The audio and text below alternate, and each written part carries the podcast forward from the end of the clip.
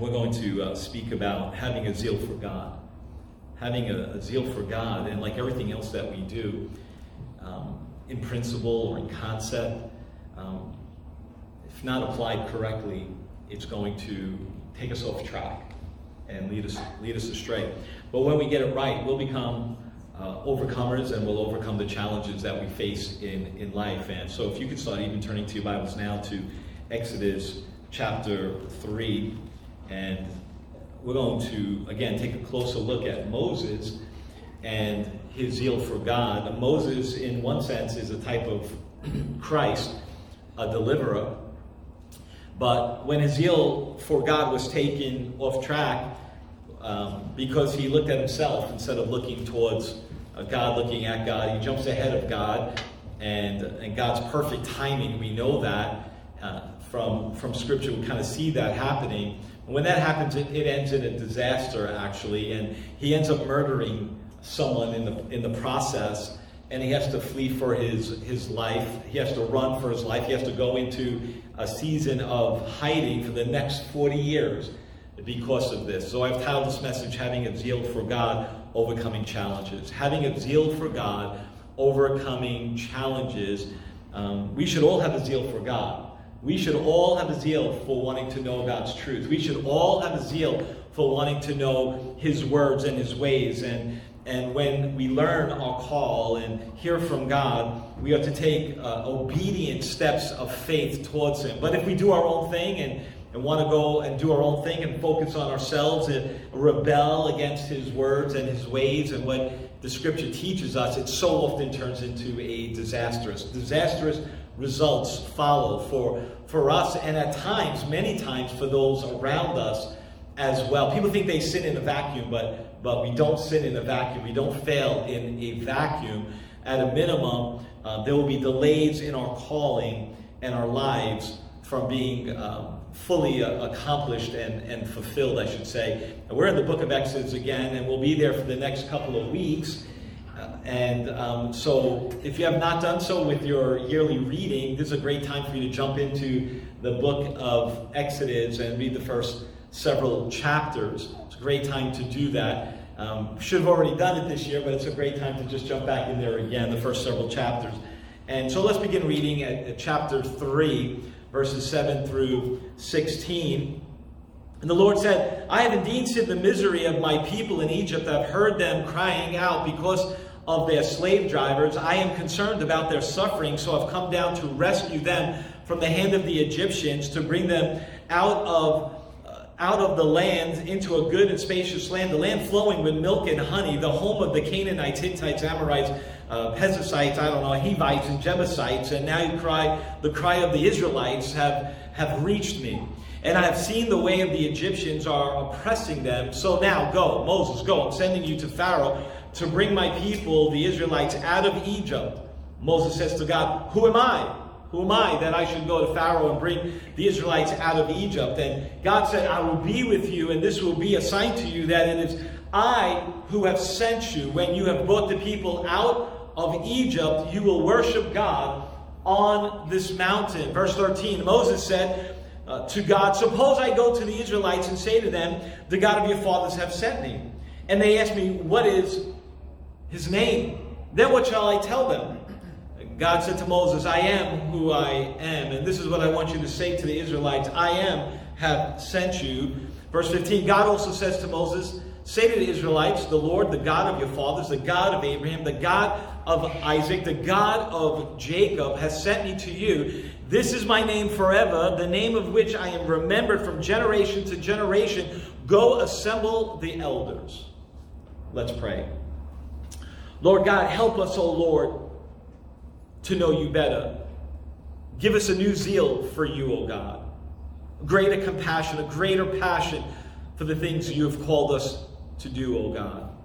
Help us, Lord, to have a zeal for your will, a zeal for your plan, a zeal for your purposes, a zeal for your church, a zeal for your people, a zeal for compassionate love ministry. Open our eyes, our heart, a mind to receive from you today. In Jesus' name, amen. You may be seated. If you would keep your Bibles open to the book of Exodus, Now, to understand the story of Moses and the calling had his life, I think we need to go back a little bit in time. And the book of Exodus is really a continuation of the book of Genesis. Genesis, Exodus. It's really a continuation. Genesis ends with the death of Joseph. Exodus chapter 1 begins um, in saying, verse 6 Now Joseph and all his brothers and all that generation died. But the Israelites were fruitful and multiplied greatly and became exceedingly numerous, so that the land was filled with them. The new king, the new Pharaoh, the new king who knew uh, who did not know about Joseph came to power in Egypt. Look, he said to the people, the Israelites have, have become much too numerous for us. Come, we must deal shrewdly with them, or they will become even more numerous. And if war breaks out, they're going to join their enemies, fight against us, and leave this country. So they put slave masters over them to oppress them with forced labor. Now, in the future, we'll speak more about the story of Joseph as well and his rise to, uh, to power following the persecution uh, and hatred from his brothers and, and others. And you can read all about that later on your own time in the book of Genesis as well. But if you recall, Joseph was a dreamer. God blessed him with the ability to interpret dreams and help his family from uh, really a great famine. And so, as well as the Egyptian nation and the, those surrounding Egypt. And Joseph becomes the, the second most powerful person in Egypt, right? Second only uh, to Pharaoh himself. And during this time, uh, Pharaoh and all of Egypt seems to accumulate great wealth, and the Hebrews the Israelite people uh, multiplied greatly and became exceedingly numerous.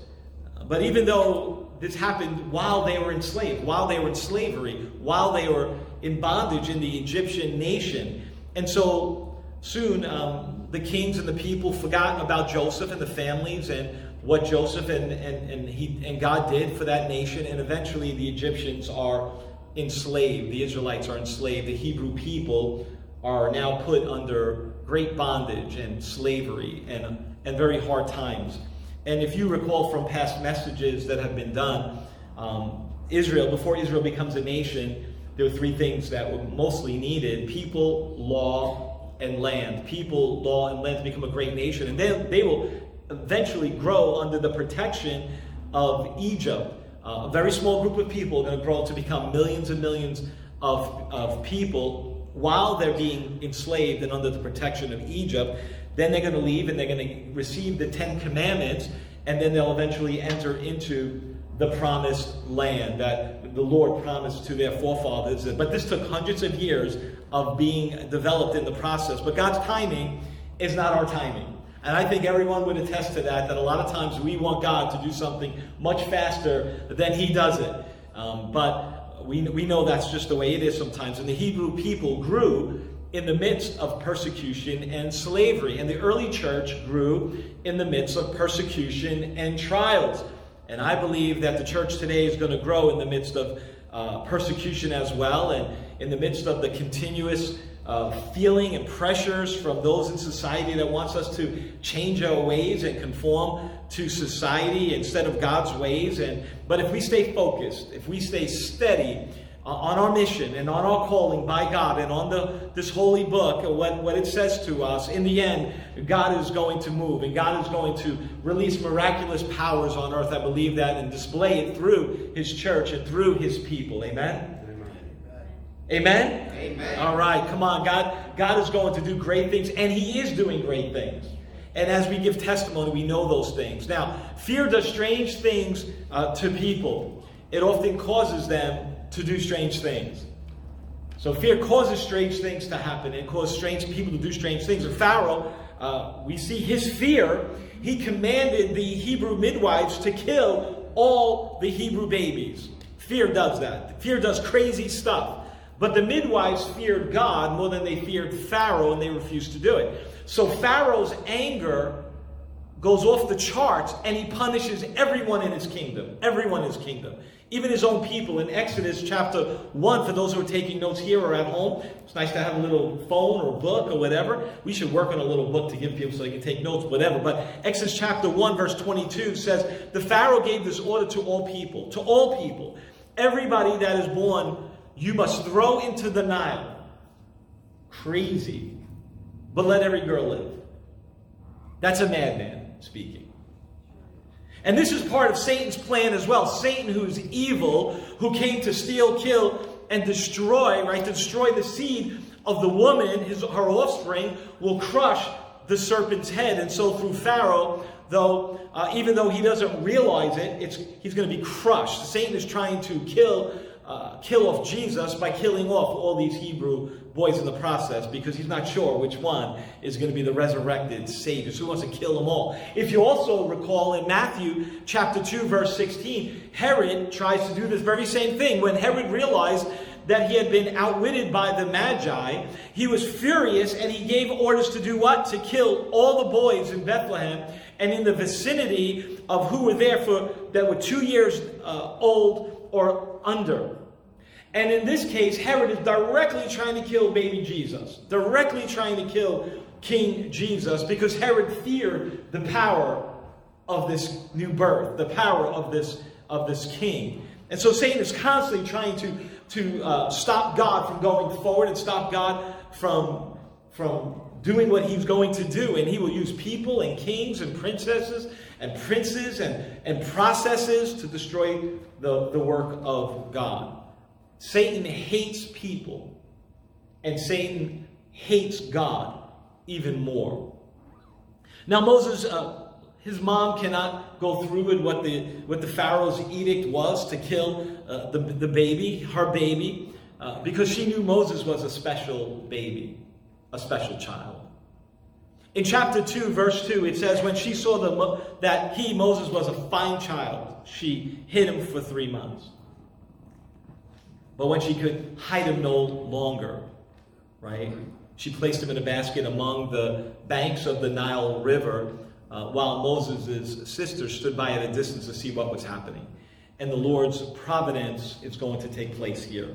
The Pharaoh's daughter and her attendants have just happened, happened, just happened to be walking by uh, along the banks when they saw the basket, and when they opened it, they heard the baby crying. They saw the baby crying. They felt sorry for, uh, for, for the baby. And I think this next part is pretty cool because instead of Pharaoh's uh, daughter uh, putting forth the Pharaoh's edict, right? Of killing the baby, like that was the edict. Um, she cares for him, and eventually Moses is going to uh, be her son. But first, uh, Moses' sister, with her wisdom, asks Pharaoh's daughter, Shall I go and get one of the Hebrews' women to nurse the baby for you? And she's like, Yeah, sure, go do it. So she ran home and got her mom, who gave birth, right? And so the Pharaoh's daughter paid the mom to nurse him. And when she grew old, she gave the baby back to Pharaoh's daughter. How hard that must have been for mom giving up that baby, right? But now, mom, Moses' mom, is actually going to get paid, right? This baby should be dead, and now she's getting paid to raise this baby. And you know, you know, mom's whispering in mom's whispering in his ear, speaking life to to Moses, probably telling him, hey, this Pharaoh's edict came and you should have been killed while you were a, a, baby, and telling Moses, I believe, about the Hebrew people, telling about God's hands and provision and providence in his life to save him, and he's going to do great things in his life. I believe during that time and over the next 40 years, and really over Moses' life, God is constantly speaking in various ways into Moses. Parents, you have a job to do. You have children, speak into their heart. If you don't have children speaking, be a spiritual parent to someone else, speaking to their hearts. The words of God that are going deep into the core make a difference. They, they make a difference. And we see this being played out fleshed out in his life, in Moses' life. And, and he's going to do something great. He, he's being told he's going to do something great and accomplish something great. That maybe one day he's going to become a great deliverer for these people that are enslaved and in bondage. And that's parents speaking life in the Lord and God moving and speaking and breathing into the atmosphere and breathing into the situation. And Moses is now also going to be trained in Egypt, the prince of Egypt. And Acts chapter 7, verse 22 says Moses was educated in all the wisdom of Egypt and was powerful in speech and in action. And so Egypt was one of the most uh, advanced academic societies among the ancient culture. And Moses grew up in royalty. He had access to the best of the best, the best of everything, the best training. And according to Josephus, uh, it was believed that Moses was being groomed to be the next Pharaoh. Moses was a special child. But remember, we might start off well, but that doesn't mean we automatically are going to finish off well, right? Hebrews 11, verse 24 and 25 says, By faith, when he had grown up, he refused to be known as the son of Pharaoh's daughter. He chose to be mistreated along with the people of God rather than to enjoy the pleasures of sin for a short time. So Moses is going to give up the pleasures of Egypt. And by the way, be careful of your zeal for God. And many times we can get derailed uh, by the way we proceed, by the way we jump ahead of God's timing. When we handle it wrong, disaster can take place.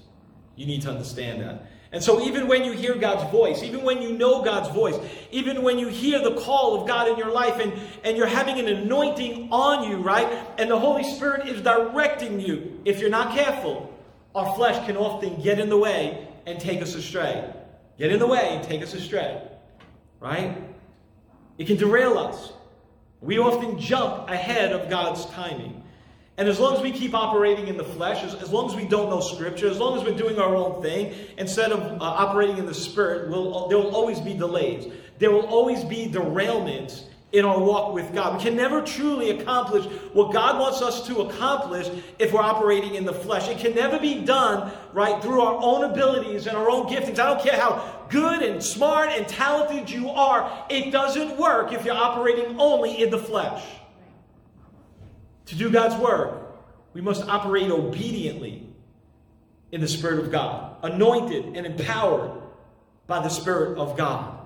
And that means we need to spend time in His presence, bask in His presence, and, and lay it all out at these altars and in your private chambers.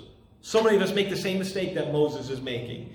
Even though he was a special child, even though he had a special calling in his life, he will derail those plans and delay it for 40 years because he, he grows up and he jump starts what he wants to do and he murders a man.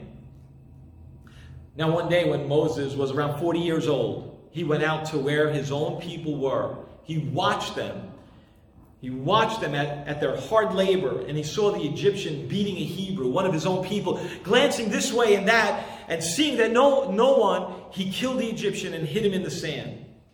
So even though he, Moses, was a special child, even though he heard from God, even though he was destined to do great things, he jumps ahead of God's timing and he takes the plan of God into his own hands. He looked this way, he looked that way, right?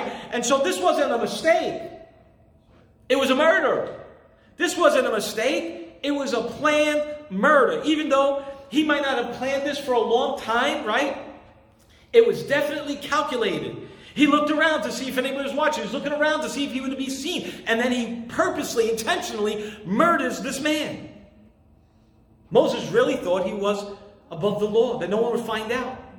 But we know, even if nobody saw and knew, God knows. God knows everything. And in this case, others did too. Verse 13 says, The next day he went out and he saw two Hebrew fighting. He acts the one in the wrong, Why are you hitting your fellow Hebrew? The man said, Who made you ruler and judge over us? Are you thinking of killing me too as you killed the Egyptian? Then Moses got afraid. I, I would too, after I just jacked up someone, put him in the sand, put him in the trunk of a car, put some cement on, gave him some cement boots, and dropped away. I don't know. I, but anyway, I've heard those stories happen, right? But whatever. What what what I did must have become known. Wow, I did a murder. I hide, hid it and now it's known. Pharaoh now hears this and wants to kill Moses. So Moses flees for his life and went to Midian, where they sat down, where he sat down by a well. Now, at age 40, Moses is on the lam, meaning he's on the run, right? Ray, good to see you, buddy. Welcome back. Um, he's running around. He's running, he's running for his life, and he ends up in Midian. And he, and he pauses for a moment. And we need to pause for a moment. Moses had all this power. He was incensed. he was a ruler and, and a judge.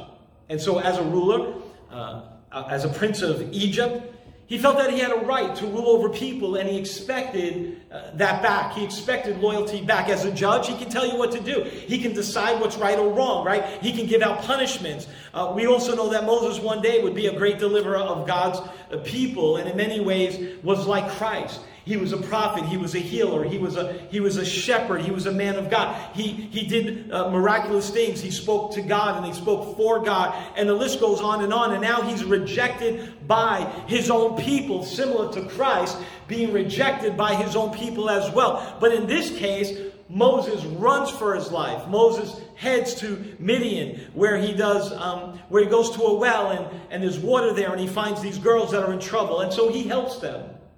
And then he helps them water their flocks. And then they eventually uh, bring Moses home to meet their father, and he marries uh, one of the girls. It's a great plan. It's a great plan. But he would remain there now for 40 years in the desert, in a dry place, on the run. He learned many lessons during this, this time relationships about shepherding and, and about uh, the lay of the land and how to handle certain conditions in the wilderness. But most importantly, he hears from God in a very specific and supernatural way. And you know what, church? Every good and perfect gift comes from God. We need to stop blaming God for our mess ups. Because God's not giving you the mess up. We kind of think like, oh boy, can I mess up so that God can do a miracle? No. Get that thinking out of your mind. Do what's right and get there ahead of time instead of delaying our walks 20, 30, 40 years. God is not putting you in these, these crazy positions so that you can fail and sin and fall. No, every good gift and perfect gift comes from Father, God. And Moses was not only a special child and a special upbringing, but Moses, Moses had a special call in his life. He had a specific call on his life, a specific call. Genesis 3 records the burning bush experience. Let's read about it.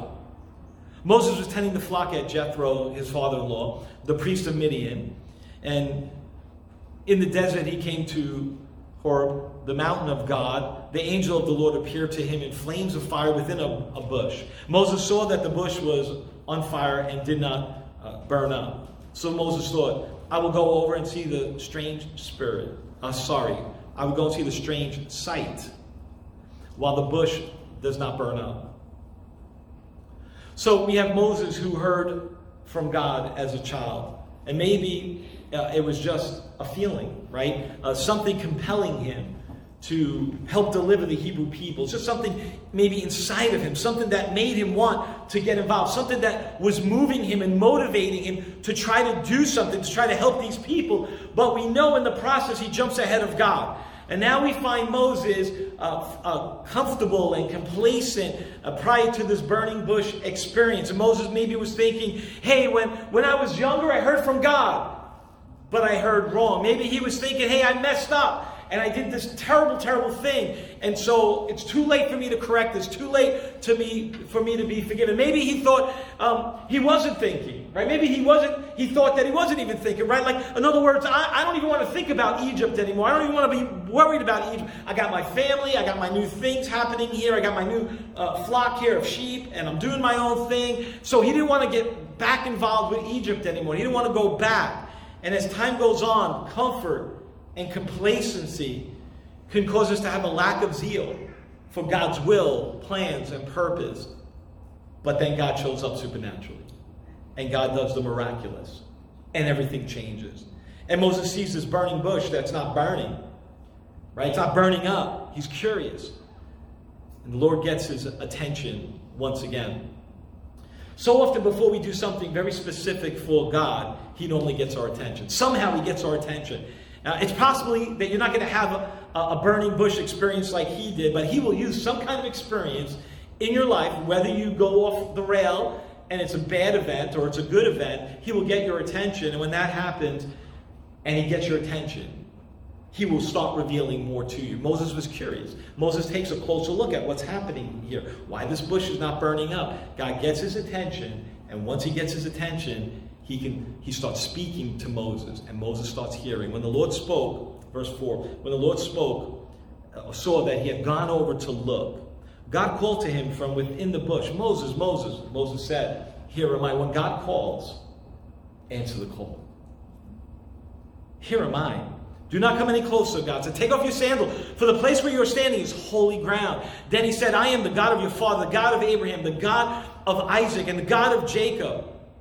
At this, Moses hid his face, because he was afraid to look at God. Moses knew he was in the presence of God himself. Moses hid his face, afraid to look. The Lord told him, Take off your sandals because you are standing on holy ground. Now, people think they can hide from God. Hide my face, hide from God. He, he sees you, right? He sees you. You can run, but you can't hide, right? You can run, but you can't hide. God sees all. He knows all. He knows your thoughts. He knows the deep things inside your heart. And once again, Moses is facing a situation that's out of his control, in a sense, and causing him to be fearful. When God shows up powerfully, often you would become initially overwhelmed with fear. See, his greatness reveals your smallness. His greatness reveals our smallness. But when we obey his words, joy follows. Joy comes in the morning. Our heart just gets elevated with joy. And this is a special calling from God, which is going to change Moses' life forever. Once you experience God, once you really experience God, your life will be changed forever, one way or the other. The problem is with many Christians, I believe today, that the Christians are in the heart or in the mind, right? They're not all in. They're not all in. Uh, they're, they're not all in body, soul, and spirit, right? It's almost like you put your foot in, but you don't put your mind in, or, or vice versa. They have not really experienced God to the place where their mind is fully engaged. Or you are saved and you're going to go to heaven, and you know that's going to happen, and, and you know you have a transformation of your, of your heart. You might be on the way to heaven, but there's a point of view that's not truly all in. And we need to be careful of that. We need to be in body, mind, body, soul, and spirit. So many Christians, they need deliverance. We, a lot of churches don't talk about deliverance, but we need deliverance in our heart and mind. We have so much hurt and so much baggage and so much stuff, right? Many have doubts. Many are deceived. Many have not done house cleaning in a very long time in their mind. So what happens is they leave for school, they leave for for, for college, they leave for a career, they find themselves alone and isolated and far away from their home and far away from their church family. And what they do is they fall away and they quit or they give up. Because those experiences of God weren't at the level that it was, that it was supposed to be received at. Moses can walk away, but he didn't. He stayed, he listened. But those who experience God at, at, at, a supernatural level and really experience God, it's hard for them to walk away. Very rare. You really, really experience God and you understand that joy, that happiness, that you just say, I don't want any more of this. Remember the why. Remember your why. Remember your calling. Remember the words. Journal things if you have to because our memories go very often. Remember why you were saved. Remember the day you were saved. Remember the transformation that took place. Remember. That's why we do testimonies. That's why we have water baptism so they can say of the goodness of what God has done to transform my life and my heart. And it was a beautiful uh, baptism that we had the July 4th weekend. It was just amazing. Now that the Holy Spirit lives and resides in you and awakens your heart, we should have a testimony. And the joy should be spilling out of us. And so hold on to that day. Never forget those days and those moments with God. Continue to walk and operate in faith. Day by day, the rest of your life. Amen? We still have a flesh body, though. This is a tent. And sometimes I feel like a tent. But this is a tent, right? And it's going to fade away one day. It's going to pass. You still have a mind that reminds you of your past. How long are you living? It's how long as your, your mind has things in it from the past, things that you can't even make sense of. It's there. But as a child of God, you're now different. As a child of God, you're a new creation. As a child of God, you are held to a higher standard. There are things that you ought not to be doing anymore. Stop going back to that vomit. Stop going back to those old neighborhoods. Stop going back to the life you once lived. Stop going back. Stop, stop going back to the things that got you in trouble. You know that you got in trouble the last time. Why are you going back there? For? How many times you got to play with matches and, and smell the burn of your flesh and say, let me just try it again? Right? No. You got to stop doing that. Start living for the Lord. Start walking in purity. Start living rightly. Amen? Follow His will and His ways and hold on to the promises of God. But if you never had that special calling, if you don't remember that special calling, if you didn't have that supernatural experience with God, if you never really, really believed His words, if you don't really understand those words, if you don't even know if you would to die today, if you would be saved, right? Then, then when things get tough, when things get rough, when things don't make sense, when you're confused, when you're sick, when you're hurting, right? When you're in finding some in some place that it's terrible and it's hard, right? When those terrible things happen, you you often default back to your old self and your old ways. But don't believe the lies of the enemy. You're not the same person. You are a victor in Christ Jesus. You are not the same person. Stop believing the lies of the enemy. Stop believing what he is telling you. I want to encourage you that today. Stand strong in Christ. Stand strong in your faith. Keep the faith. You, you're struggling with something? Call a brother and sister and say, I need help. I have a situation. You don't you can call me, but it doesn't always have to come. We have a we have a body of believers. Use them in a sense. Don't don't use and abuse them. Utilize them, I should say, is a better way to say it. We are to help each other, encourage one another daily. Don't wait until you fall. Don't wait until you do something stupid. Don't wait until you fall off the wagon. Don't wait until you mess up so bad it can't be fixed. Because there are times it can't be fixed. There are times that you go too far. Moses murdered a man. That can't be fixed. He's dead. Sure, God can resurrect that person. Yes, I get that. But, but, it's, but it's dangerous. It was dumb. There are things that we just can't fix. He killed a man on purpose with malice. Now, as long as there's air in your, your, your lungs and you're breathing and you're alive, you can ask God to forgive you. But don't play around with that. Boom, boom, kill somebody. I'm sorry, Lord, forgive me. Knowing you're going to do it again tomorrow. Don't play that game either. Now, sincerely repent for your sins and know that God has mercy, that God loves you, that God will forgive you as, as you sincerely come before Him, cry before you. God still has a plan for a purpose for Moses, even after he murdered someone. God still had a plan and a purpose for Paul after he was going around crushing the church and, and, and allowing murder to take place. God wasn't done with Moses. God is not done with you either. Hallelujah. Praise God for his mercy. Praise God for his love. Praise God that his love is enduring forever and ever. He loves us greatly. We're all his children. And God had a, a new purpose and a plan, in a sense, for Moses. But actually, when you think about it, it wasn't really new. It was just the right timing now for Moses. It was the right timing now for that plan to be released and revealed in more depth to Moses. And this is how God often does things. He reveals part of the story, right? We know things not in full, but in part. So we get part of the plan. And as we remain faithful to what we already have and know, God will give us more. I keep saying there's more after salvation. There's more to come after salvation. Salvation is only the beginning of the story. More of the story to come. More to be released. More to be revealed as we're operating in faith. More to come. More power to be released, right? More clarity will come. More love. You will grow more in love as you walk in faith. And Moses gets more of the story. He receives more of his calling. And now he gets a bigger challenge. A stupendous challenge. And while you might not get a burning bush experience, and we'll talk more about Paul uh, in future messages, but you might not get the Damascus Road experience.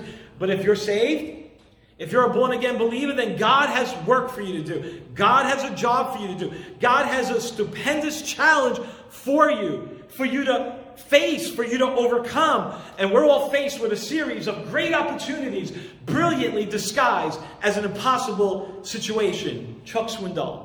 Thank you for that. And as we walk by faith, hold on to and rely on the promises of God.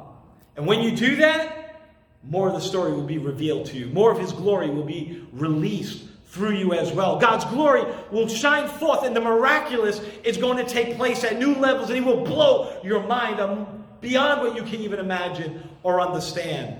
Verse 7 says, The Lord says, I've indeed seen the misery of my people.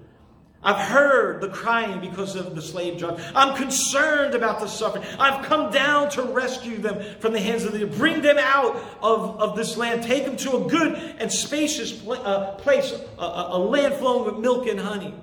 Now, Moses, go, I'm sending you to Pharaoh. Bring my people out of Egypt. But God, who am I? Right? You understand? Like, whoa, it's exciting. Boom. Go, who am I? Who am I that I should go? Who am I? I'm God, Moses. I'm sending you. That should be enough. But I will be with you. Yes.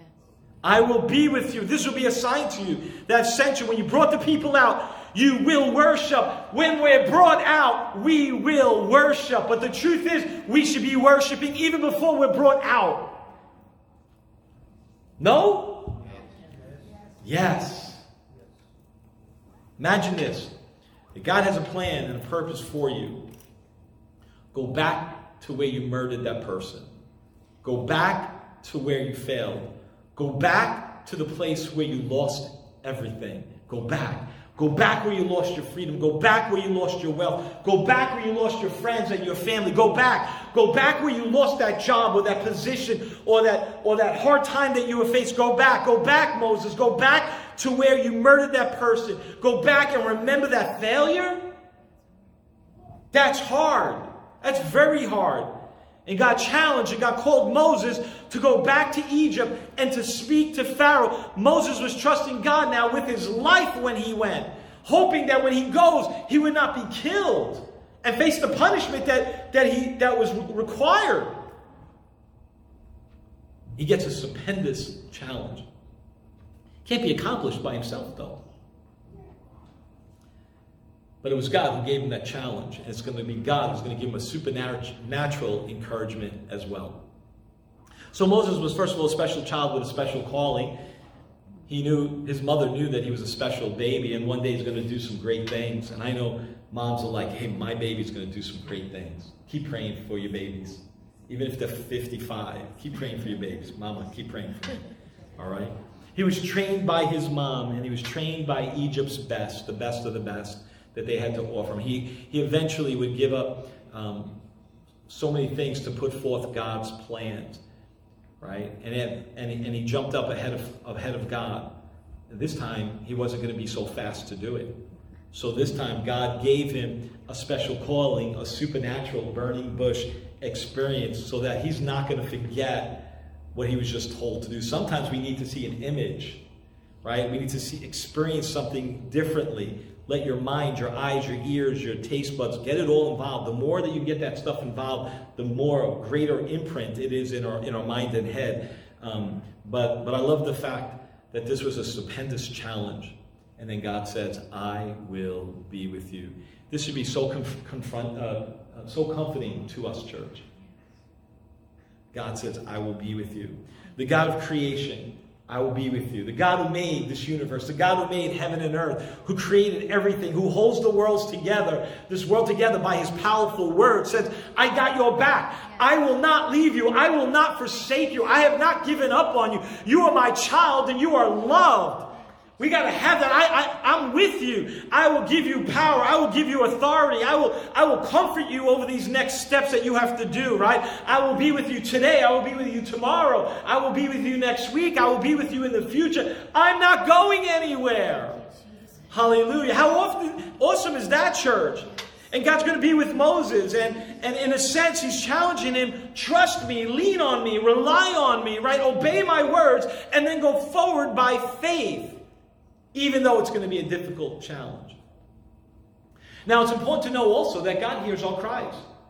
He, he hears our cries. He sees our tears, right? He, he, he sees our pain and our suffering, and He hasn't forgotten and we're not forgotten by God. He sees, He knows. He, he makes a plan to save us, He makes a plan to deliver us. He starts the process long before we even cried out to Him. He's already starting a plan. Before you even took your first step, He knew you and he, and he had a plan for you and He created you on purpose. He makes a way when there seems to be no way. And He's not, and it's not usually happening in our timing, right? But that doesn't mean God loves you any less. Because there are lessons to be learned in the process of waiting. We all have desert type experiences that we have to face in life, that things aren't just going to go our way. So we have to pause and rest, even in conflict, even when we're having these challenges, and wait on the Lord to show up powerfully and miraculously. And even if He doesn't show in the timing that we want Him to do, what are we supposed to do? Curse God and die? What are we supposed to do? Remain faithful to Him is what you do. Stay the course. Carry on. Stand fast. Put on the armor of God and stand fast. I passed a friend this week. I won't spend much time, but I passed a friend a, a, week and a half ago that, that fell in a strange way, broke his leg and ankle in a few places. He's shocked that it, it, it happened. He was shocked. He didn't expect to fall that day and break these bones, but he's in pain and he's suffering. And now he faces surgery and, and healing and therapy and all these other things. What does he do? He preaches from a wheelchair. I, I was like, bro, take off for a week. No, I wouldn't. I'd probably preach too if I can. I'd probably come and preach too. But but the, the point is, is that he didn't expect this. He's, he's, he's pastoring a new church and he's in a new state. He didn't expect this. He had all these other plans. Being in a wheelchair and, and not getting about and not putting forth the plan. He's being slowed down for whatever reason, but he continues to remain faithful. And he continues to need support. And some people, they can't even make it to church because they stayed out too late last night. They managed their time poorly. See, church is an afterthought. It's an afterthought. I'm going to go out and party and hang out and do all these things at night so that I can't make it to church in the morning. But if it was my job and you were getting paid a thousand an hour, you show up. But for God, I can I, I don't need to. It's just another day in his house. Big deal. This pastor knows that Satan wants to silence him, harm him, and hurt that church. That new that that new it's not a new church, but a new thing's happening there. He doesn't want Satan to have the upper hand, neither should we we should encourage each other daily. We should encourage each other, meaning on a regular basis. We don't see each other every day, but we should encourage each other on a regular basis. And too many Christians are so fast to knock someone down that's already down. Have you noticed that? Right? We were talking about that.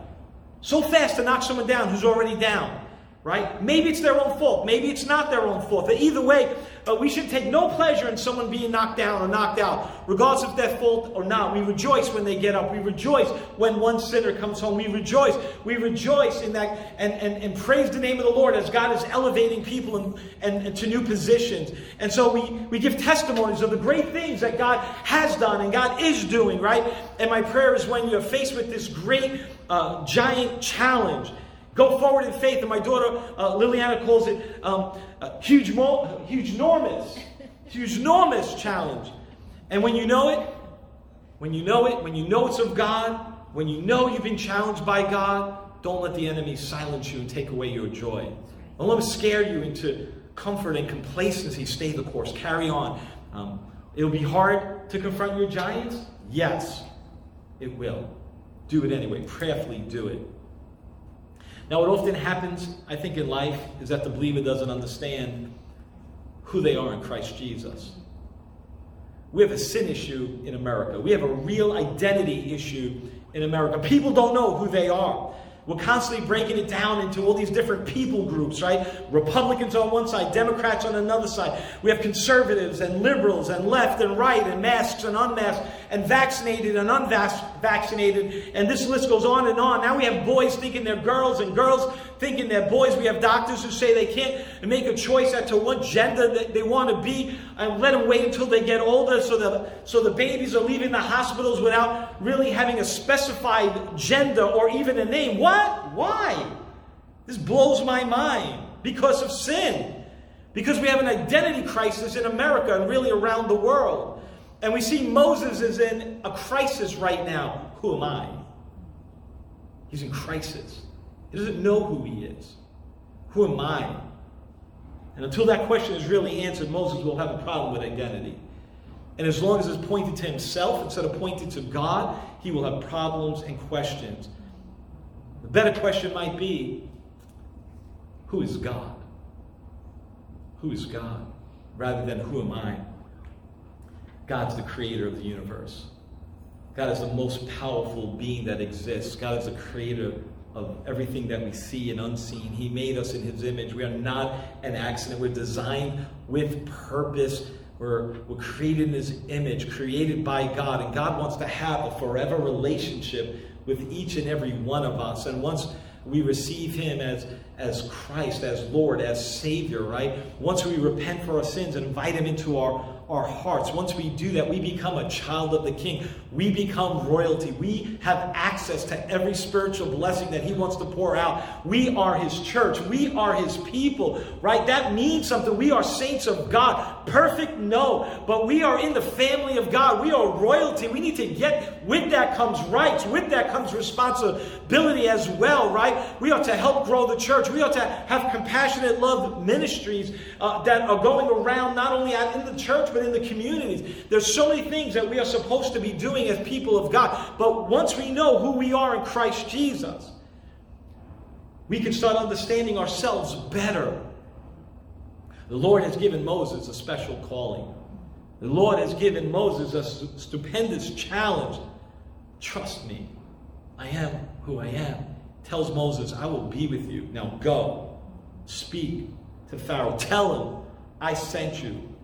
Go in my authority not in your authority, go in my authority. Verse 13 Moses said to God, Suppose I go and tell the Israelites and say to them, The God of your fathers have sent me to you.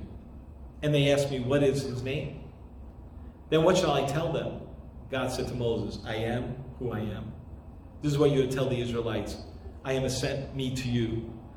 God also said to Moses, Say to the Israelites, the Lord, the God of your fathers, the God of Abraham, the God, of Isaac, the God, God of Jacob has sent me. This is my name forever, the name by which I am to be remembered from generation to generation. Go, assemble the elders of Israel. Once Moses got a better understanding of God, who God was, who God is, and who was sending him, once he got a clearer understanding, of his mission and calling, so many things changed in Moses' life. He had vision, he had mission, he had a calling, he had a great challenge. Too often, many of us just don't know, we don't understand. Moses got it now. He understood. Lord said, Go to the elders now of the church, go to the elders, the leaders of Israel, tell them who I am. I am who I am. And God's saying to us today, I am. I always was. I am your peace. I am your refuge. I am your strength. I am your salvation. I am your hope. I am your future. I am your peace. Whatever you need from me, I am. Whatever you need, I am. I am your help. I am your healer. I'm going to be with you at all times. I'm going to walk with you at all times. I am love. I am joy. I am hope. I am the way, the truth, the life. Go, go and tell people this.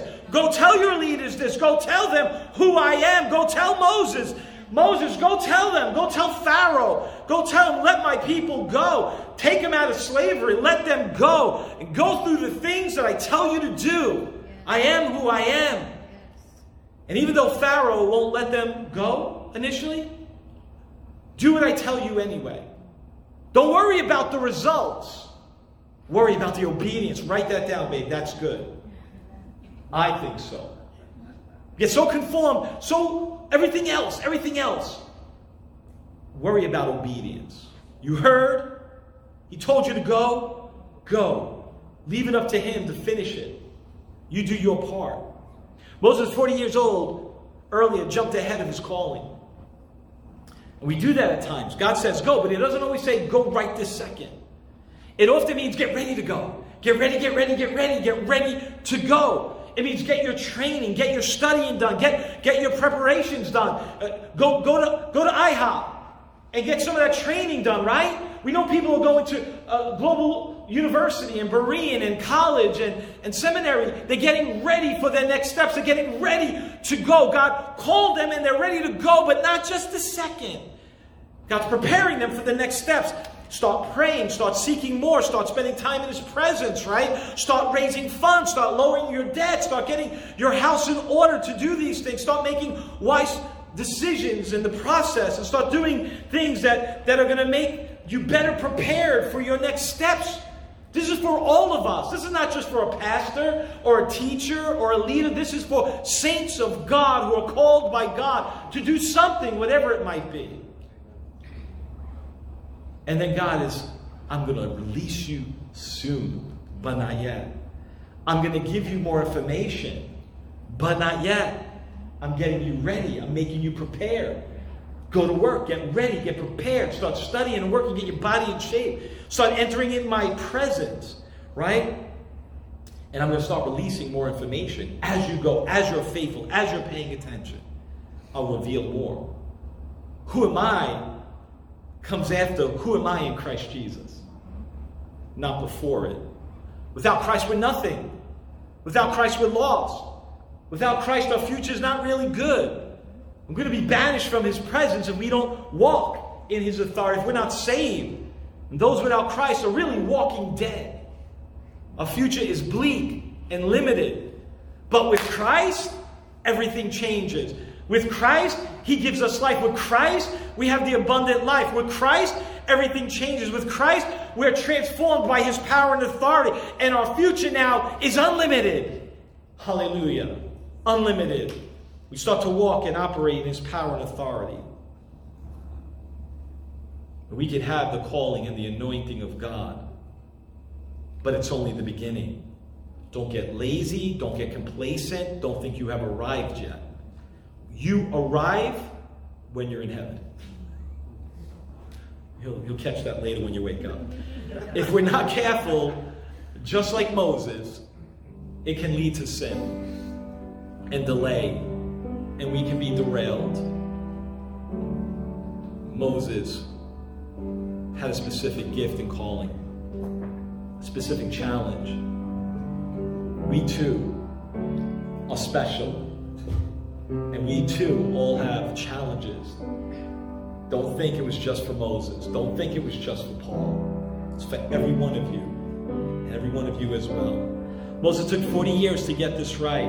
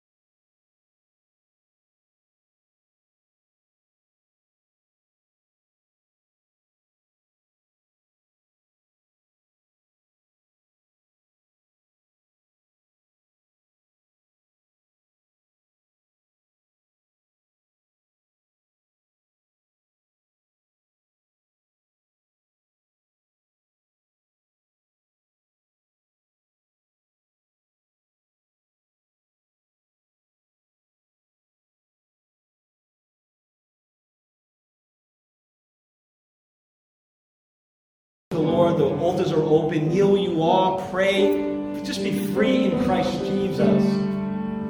Be free in Christ Jesus. I'll close and pray in a few minutes.